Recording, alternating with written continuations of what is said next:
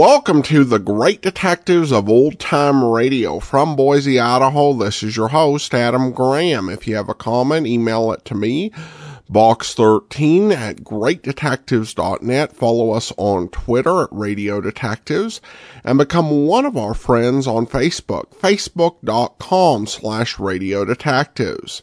I do want to encourage you to check out our other podcast. In addition to this one, we have The War, thewar.greatdetectives.net. It's a series that I did uh, uh, all about World War II. It uh, takes you from the pre-war era all the way through the war as you listen through news and drama and comedy and music to get a picture of life during World War II and the entire history of it. It's a 277 episode series and you can take a listen at thewar.greatdetectives.net. Also check out the amazing world of radio at amazing.greatdetectives.net. Uh, this is for uh, the various short series that we do uh, of things that are not related to detectives. Uh, we do holidays right now. We're doing kind of a holiday in uh, sort of rotation.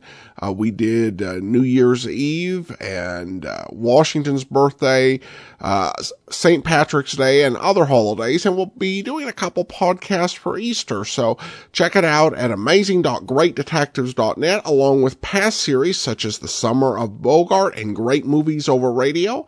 And you can check out the video version of this uh, podcast at uh, videotheater.greatdetectives.net and check out my comics podcast at classiccomicsguy.com. Now it's time for today's episode of Stand By for Crime, and the title is Subversive Activities. Stand by for crime.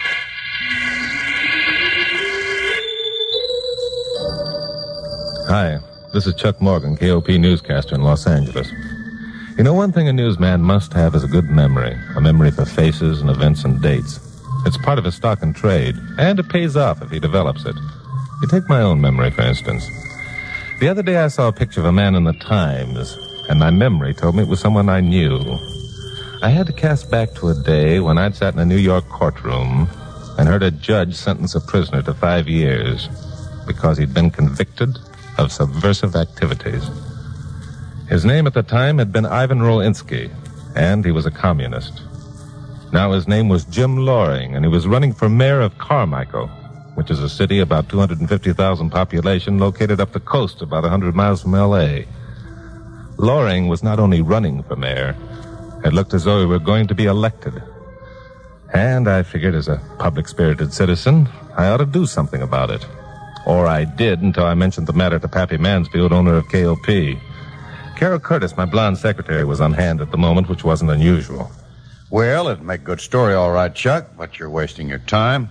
Jim Loring's past is as clean as a whistle. Oh, and how do you know that, Pappy? The Lorings are a well-known family in Carmichael.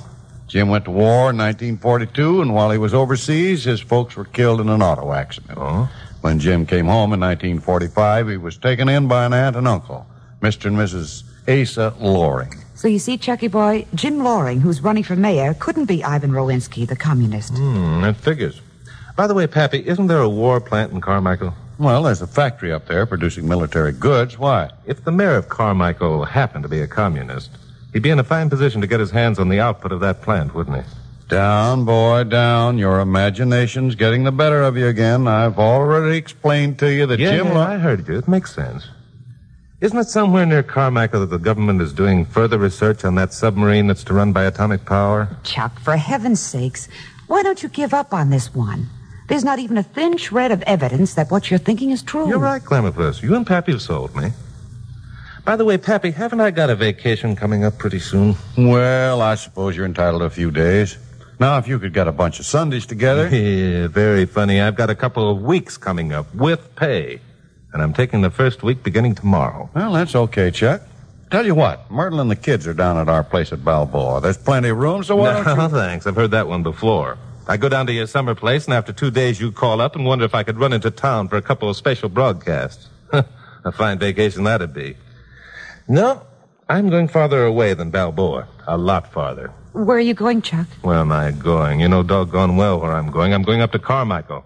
On my own time and money. And prove that Jim Loring is not Jim Loring, but Ivan Rolinsky, the communist. What are you going to be doing for the next few days, Glamourpuss? What am I going to be doing, he asks. Pappy, what am I going to be doing for the next few days? Well, all right, okay. But remember this it's on your own time and money, too. And don't expect me to bail you out of jail.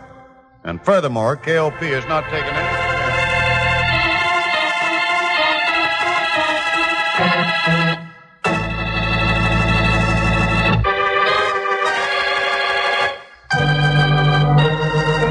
This wasn't quite the wild goose chase that Pappy and Carol thought it to be. Ivan Rolinsky, the man I'd seen sentenced to five years in jail and whom I'd interviewed on several occasions, had a scar on the back of his left hand. The scar, because of its peculiar shape, would be certain identification. So all I had to do was call on Jim Loring and check his left hand. If he had a scar, then I'd know at least I was on the right track. So Carol and I started north on Highway 101 Monday morning and reached Carmichael around noon. Everyone in town knew Jim Loring, and they were only too glad to tell us where he lived. So, around two o'clock, we put up in front of an attractive seaside cottage and found an elderly, pleasant faced woman sitting on the porch. I beg your pardon? We're looking for Jim Loring. Is this where he lives? Uh, yes, it is. Jim isn't home at the moment, but he should be back in a few minutes if you care to wait. I'm Hester Loring, Jim's aunt. Well, thank you. I'm Chuck Morgan, newscaster on radio station KOP in Los Angeles. This is my secretary, Carol Curtis. Well, how do you, do? So you're Chuck Morgan. That's right. Oh, well, my, my, I don't know how many times I've listened to your broadcasts, Mr. Morgan. It's really exciting meeting a real live radio actor. I'm hardly an actor, Mrs. Loring. Oh, no? Uh, can you get a KOP signal way up here, Mrs. Loring? Oh, my, yes. In fact, it's one of the few stations in Los Angeles we get real well. Uh, something to do with the mountains and water, they tell me. Uh, did you come up to interview Jim, Mr. Morgan? Yes, as a matter of fact, I did. He's pretty young to be running for mayor, and he has an excellent war record. Oh, yes, he has. He was decorated five times and wounded twice. He was also a prisoner of war, but he escaped. Well, where was Jim taken prisoner, Mrs. Loring? In Germany, I think. Uh, yes, I'm sure it was. Toward the end of the war. He doesn't talk much about it. Did he know about his folks being killed? Oh, yes. Asa and I were out here at the time visiting. We wrote to Jim and told him and said we'd stay until he got home. You see, the poor boy had no one else. After he got home, he asked us if we'd like to remain and sort of make a home for him. Of course, we agreed. Asa and I have no children of our own, and we love California. See. When was the last time you saw Jim? I, I mean, before he went to war. Oh, my, that was a long time ago. Jimmy was just a babe in arms. You see, Bert and Esther, uh, they were Jim's parents, moved out here to California when he was only a year old. But didn't you have trouble recognizing him when he came back from the war? Oh, no, indeed. Jimmy's a spitting image of his father, and they'd sent us dozens and dozens of pictures of him at every age. Oh, I see. I suppose Jim's friends were glad to see him when he got home. He remembered them all? Not here in Carmichael. You see, when Jim learned about his parents, he wrote and asked us to sell a place in San Lorenzo. San Lorenzo? Well, that's 500 miles away. 493. Ace and I always keep a record of such things when we travel. It's an interesting pastime, and it helps keep the budget straight. Then you sold the place in San Lorenzo and bought this one before Jim got out of the army. Yes, that's right. And Jim didn't go back to San Lorenzo at all. He came here, a perfect stranger. We understood perfectly how he felt. He didn't want to have to return to San Lorenzo and be reminded of the pleasant boyhood he had there. Coming here to Carmichael was like starting a new life. Yes, it certainly was. Well, he's done pretty well for himself, hasn't he? Oh, Jim's a smart boy. He's a civil engineer, you know. Why, he has complete charge of the Mount Marcia Dam project. And about six months ago, he was approached by some of the town's leading citizens and asked if he'd run for mayor. Well, that's a success story in capsule form if I've ever heard one. Here comes Jim now. You'll have a chance to meet him yourself. He's very modest. Carol and I watched. As Jim Loring's car stopped in front of the house, he got out and started up the walk. He was a young man, early 30s, dark haired, pleasant faced, intelligent looking. His left hand was concealed in his jacket pocket, and he didn't remove it when he stopped in front of us on the porch. Hi there, Aunt Hester. Got company, I see. Oh, Jim, dear, I'm so glad you're back. This is Chuck Morgan, newscaster on KOP, and his secretary, Carol Curtis. They drove all the way up here from Los Angeles just to interview you. Well, I'm flattered. How are you, Morgan? Hello, Jim. Curtis? Uh, nice meeting you, Jim. This is an honor I hadn't expected. Up here in Carmichael, you know, we have a feeling that you folks in Los Angeles don't admit that there's any other city on the coast but your own. a lot of people share that belief, I guess. You know, it isn't every day that a man as young as yourself gets to be elected chief executive of a city the size of Carmichael. Wait a minute. I'm not elected yet. The publicity we've read indicated you will be. The opposition hasn't a chance. I wish I could be assured. I told you Jim was modest. One of the reasons we drove up, Jim, was to check your identity. Identity? I knew a man once who looked like you. It was a long time ago. He had a peculiar shaped scar on the back of his left hand. I wonder if you show me your hand. Oh, no, uh, Mr. Morgan, you don't understand. It's all right, Aunt Hester. It's all right. This other man was probably an old friend of Mr. Morgan. I'm sorry I can't accommodate you, Morgan. Jim took his hand out of his pocket and pulled back the sleeve of his jacket. His hand had been removed just above the wrist. Yeah, it was embarrassing. We made our apologies and were awkward about it. But Jim Loring couldn't have been more gracious. He explained he'd lost his hand in the war and it always embarrassed him to see the shock on people's faces when they first noticed his infirmity. So we got out of there, went back to the hotel, and ordered a cool drink in the bar. I still don't see why you asked Jim to show you the scar. That was like telling him your real reason for being up here. Sure it was. How else was I going to get him to tip his mitt? Chuck, you still don't believe that nice young man is a communist spy. If he is, we'll know before the day's over. How? Because if he is, he'll make the next move. And if he makes the next move, he'll do so before we have time to do any more snooping. And what are we going to be doing in the meantime? Sit here and Nothing get... so pleasant, Glamourpuss. You're going to call Pappy and ask him to check Jim Loring's war record. What I want to know in particular is, did Jim Loring, the real Jim Loring, actually lose his hand in the war? Oh, Chuck, for heaven's sakes, you're not thinking anything as fantastic as that that man actually had his hand removed so he could come back here posing as Jim Loring. A true communist Glamourpuss is a fanatic. Therefore, if you're going to cope with him, you've got to think fantastic things. Also, I want you to ask Pappy to find out what happened to Ivan Rolinski after he got out of jail. What do you think happened to him? I think he was deported. Why? Never mind why. I think he was, that's all. If I'm right, then the pattern will fit together. Go on, go on. It won't be hard for Pappy to get you the information I want. All right. But what are you going to be doing while I'm having this chummy conversation with Pappy? I'm going to ascertain the geographical location of the Mount Marcia Dam project with relation to the Carmichael War plant. So Glamourpuss went off to make a long distance phone call, and I climbed into the old jalopy and drove up to the Marcia Dam. The project was about two miles above the city in Panther Canyon. I parked the jalopy and walked over to a man who was sitting on a rock doing some figuring on a clipboard. Hello there. My name's Morgan. My radio station KOP sent me up here to get some information for a broadcast in your dam. You mind if I ask you a few questions? Heck, no. My name's Stan Akins. Be glad to answer your questions if I can. Swell. The dam's almost completed, isn't it? We'll be through in about a month, and then the river will be turned back to its natural course and form Lake Marcia. Uh, that'll take another month. The stored up water will be used to generate power as well as for the irrigation. I see. Will the war plant use any of that power? I see they're located right below us. Sure. That was one of the reasons for the dam.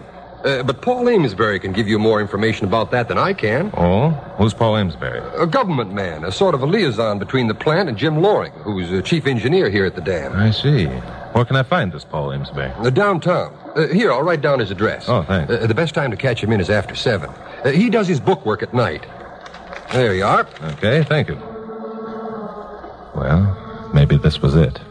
And maybe it wasn't. Mustang Akins seemed to be cooperative enough, but why had he been sitting so conveniently on that rock when I drove up? There wasn't anyone else within a hundred yards.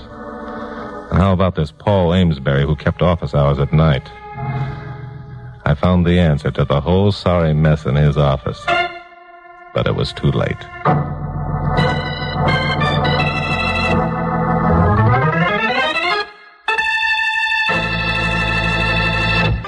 Now, the conclusion of Stand By for Crime. Glamourpuss wasn't at the hotel when I got back. I waited an hour.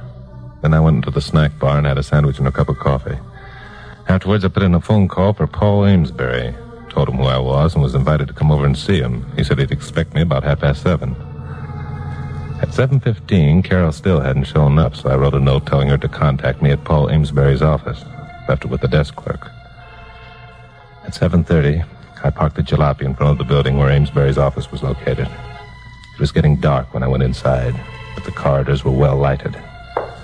I found Amesbury's office on the ground floor in the rear. Light shone through the frosted glass, so I opened the door without knocking. At first, the place seemed deserted. Then I saw something that gave me goose pimples.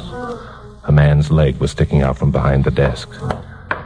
I crossed over quickly and saw the rest of the man. He was lying on his back, sightless eyes staring at the ceiling, a bullet hole squarely between his eyes. There was a gun on the floor, and I picked it up, using my handkerchief. It was a 38, and had recently been fired. Well, this was a matter for the police, not for me. I started for the phone, but stopped. I heard footsteps and voices coming down the hall. Well, Paul's here all right. His light's on. He's always here at night. I wonder if. Oh, hello there, Morgan. Found Paul all right, eh? I found him. He's there behind the desk. What in the. Paul. Paul. It's no use, Akins. The man's dead. Dead? Paul? I don't believe it. How did. I mean. He's been murdered. Can't you see the bullet hole in his head? Yeah. Yeah, I see it. And you're the one who. He's holding the gun, Stan. Yeah. Trying to wipe off his Now, fingerprints. wait a minute, you two. So you're the one Paul was afraid of. He said they were getting suspicious and he might have a visitor. And I was the one who told Don't you. be a fool. I've already told you who I am. All you have to do is check my credentials, Yeah, man. sure. I know what we have to do. Gil, call the police. You're darn right. Are you crazy? I didn't kill your pal. I just got here a minute before you yeah, did. sure, sure. You can tell that to the judge. We're calling the police. Hurry it up, Gil. There was an open window, two feet from where I was standing, and all I could think of was I'd better get out of there. It wasn't very good thinking, but it was the best I could do at the minute. Acting on impulse, I heaved the gun, handkerchief, and all at Akins. All right, if you won't listen to reason. Stan, he's getting away. Come back here, you. I went through the window. Like a flying squirrel, landed in the alley outside. I went to my knees, got up, and began to run. Behind me, I heard Akins and his companion come through the window after me, yelling like a couple of banshees. Help! Police! Stop! Stop or I'll shoot! But I wasn't stopping for anybody. I got to the end of the alley and started to turn into the street when a red hot iron went searing along my scalp, and then the ground rose up and belted me one on the head that knocked the twilight out of that back street and into complete oblivion. How long was I out? And there wasn't any way of telling. Consciousness returned slowly. Too slowly to suit me. I was lying on something hard, something that moved with a steady, even rhythm. I was conscious of a burning thirst and a flaming soreness along my scalp. Then I became aware of something else. Waves flapping against wood. It was a pleasant sound because there was nothing more that I wanted than a long, cool drink of water. So by sheer willpower, I sat up. I found it was broad daylight and I was in a boat. And the lapping water was salt. And for as far as I could see in any direction, there was nothing but ocean. I put my head in my hands and tried to keep my sanity by trying to figure this thing out. What had happened?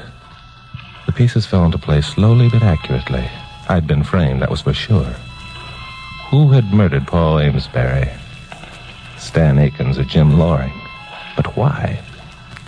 Because Amesbury had become suspicious of what they were up to. How'd they expect to get away with it? Because I'd come along and given them their perfect alibi. They'd killed two birds with one stone by framing me for murdering Amesbury. Then Stan Akins had shot me while I was trying to escape, which would explain his fingerprints on the murder weapon. Why hadn't they completed the job by finishing me off, though? Yeah, the answer to that one was simple, too. I had escaped, which was an admission of guilt. They didn't want my body found around town. They wanted it to be picked up later in this dory, in which I'd supposedly tried to get away, dead from exposure, thirst, and starvation. I got up to my knees, realizing what a slim chance I had to get out of this one. There weren't any oars, or oarlocks, or even seats in the boat. But one thing they'd forgotten the floorboards. I set one on edge and began to pry at a slat. It took me an hour to get it free, but it was all I needed. I began to paddle. I don't know how long I paddled. There were times when I slipped into unconsciousness. Then I come out of it again. The sun reached its zenith and began its downward plunge. And I thought, this is the end. I'm through. You stupid jerk. Why didn't you stay back in L.A. where you belonged? So I gave up. I quit. I fell forward to the bottom of the boat and closed my eyes and hoped that the end would come soon. Hey! Hey there! You in the boat! Hmm. Who's there? Go away and let me sleep. Something wrong, young fella? Hey, you look petered out. No. No, it can't. Who are you? Me? I'm Ezra Symes. Fishing's my business, but never mind that. Hey, looks like you're in trouble. How about a good drink of water? Water. Yeah. That's what I want more than anything. Water. Sure you do. Yeah, looks like you got a crack on the head, all right. Here you be now. Take a good long drink, and then we'll talk. Yeah. Thanks. Wait a minute. Wait a minute now. Just a minute. What's the matter? Let me have some water. Just hold on a minute now, son. Yes, sir. You're him, all right. You're that murderer, Chuck Morgan, trying to escape, and I caught you. Yeah. Yeah, I'm Morgan. You caught me. Then let me have some water, no, mister. sir. No water, no, sirree. You ain't getting any water from me, not a drop. I'm taking you in, see? There's more than a hundred dollars in my pocket. You can have it all for just one swallow of water. A hundred dollars? Hey, chicken feed. I'm going to collect five thousand dollars for catching you. Five thousand dollars. Who offered that much for my capture? Fellow named Mansfield? Yes, sir. That's his name, Pappy Mansfield.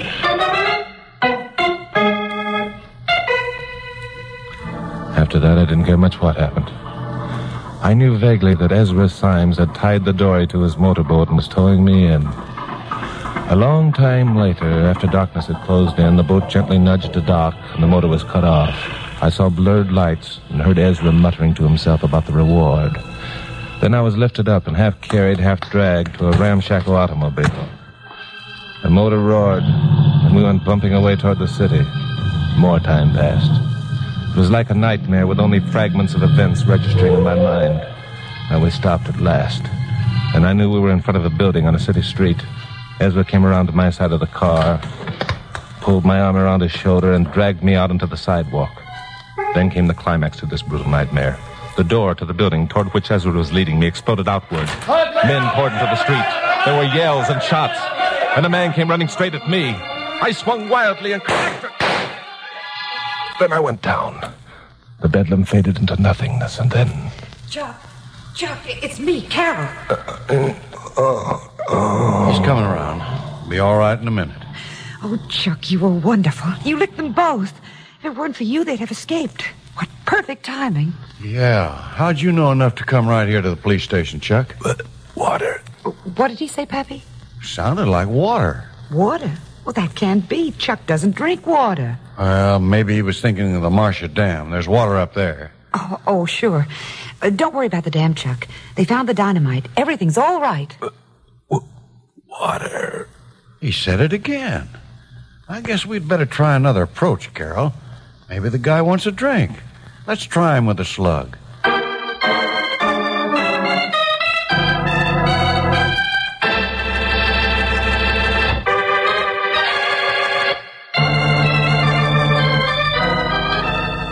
It was daylight when I came to again. I was lying in a hospital bed between snowy white sheets. Carol and Pappy were sitting nearby. But more important, there was a pitcher of ice water and a glass on the bedside table. I didn't bother with the glass. I just grabbed the pitcher and slobbered it all over myself. Hey, you drink much more of that stuff and you'll become waterlogged. You've had a couple of gallons already. Yeah. Ah, brother, that's wonderful stuff. Feeling better, Chucky boy? Yeah, just peachy. What day is it? It's Friday. Friday. Mm-hmm. What happened to the first part of the week? Well, a good part of it, you were paddling around the Pacific Ocean, enjoying your vacation. Yeah, vacation. Comfortable quarters, excellent cuisine, interesting companions. Where were you, Glamour Puss? Where was I when? When you didn't come back to the hotel after calling Pappy, where were you? Oh, well, I called Pappy, and Pappy called Washington, and then Washington called Pappy, and then Pappy called me. Get me. to and... the point. Okay, just be patient. Pappy found out that Loring wasn't Loring, but Rowinski. And that Rowinski had been deported, and when the Russians found Loring's dead body, they decided Rowinski looked enough like Look, Loring skip to. all that, will you? I guess these things. Why weren't you at the hotel? I went downtown to the dam project office to get the uh, fingerprints. Whose fingerprints? Rowinski's, of course. I figured that everybody working on a government project like the Marcia Dam would be fingerprinted.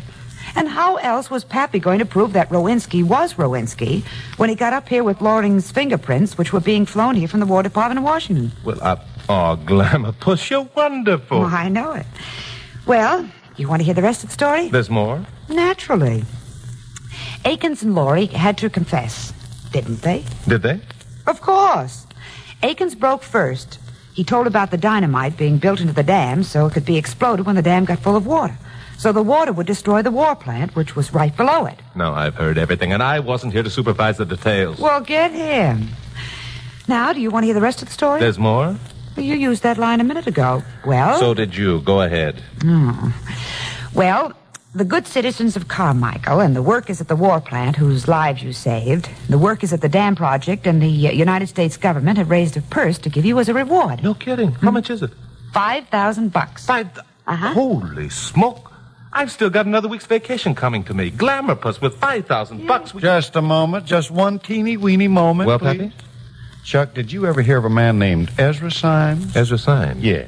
hmm The name sounds vaguely familiar. I can't remember where I met him, though. Well, I can. He's a fisherman, and he fished you out of the drink and brought you in here and collected five thousand bucks reward money from me. Say, that's right. I'd forgotten. Golly, Pappy, that was mighty decent of you to offer five grand to have me found. Uh huh. Well, the way I figure it is this: five thousand dollars from five thousand leaves zero. Now, if you take that five thousand you're going to get and subtract it from the five thousand dollars I've already paid oh, out. no, Pappy. Now, That isn't fair, Pappy.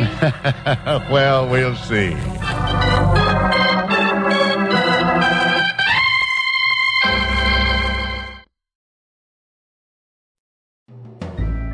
This is Andrea J. Graham, author of the Web Surfer series. Oh, and a Madam's Wife. You're listening to the Great Detectives of Old Time Radio.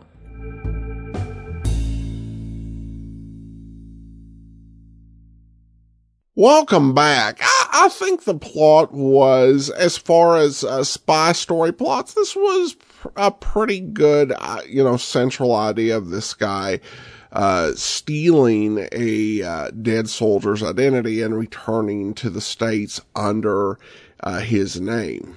I will say that Chuck's research decisions were a bit off because he had uh, Carol try and get Pappy to do the same sort of research that he should have done before going out here because he really should have wanted to find out well what happened to the guy who he thought uh, the mayoral candidate was. If he found out the guy died in prison, then that would, you know, impact the direction and maybe he wouldn't take his vacation time there.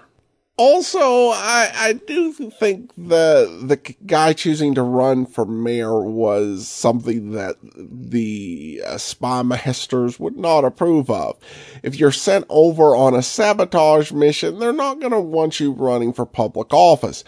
And the value of that is limited once you have the uh, dam explode because, you know, if it's valuable that you're this engineer and you're building this thing that brings jobs to the community. But when it blows up, eh, yeah, it's just going to leave a mess for you to clean up. So why bother to do it and draw attention to yourself? In terms of the reward, of course, uh, Pappy is being unreasonable and hopefully he's just joking about taking the reward to pay for the reward he gave for Chuck's safe return. But I do think that some of that reward should go to Carol. Yes, the guy who happened to recognize someone he had seen uh, years ago as a potential enemy agent, uh, that deserves some of the reward. But the woman who uh, kept the investigation going and brought things uh, to conclusion and brought the criminals to book while he was out doing the whole uh, knocked out and hit after being hit on the head thing. I think that deserves as much, if not more, portion of the reward. All right. Well, that will actually do it for today. Join us back here tomorrow for Rocky Jordan. And we'll be back next Tuesday, another episode of Stand By for Crime. In the meantime, send your comments to box13 at greatdetectives.net. Follow us on Twitter at Radio Detectives and become one of our friends on Facebook. Facebook.com slash Radio Detectives. From Boise, Idaho, this is your host, Adam Graham, signing off.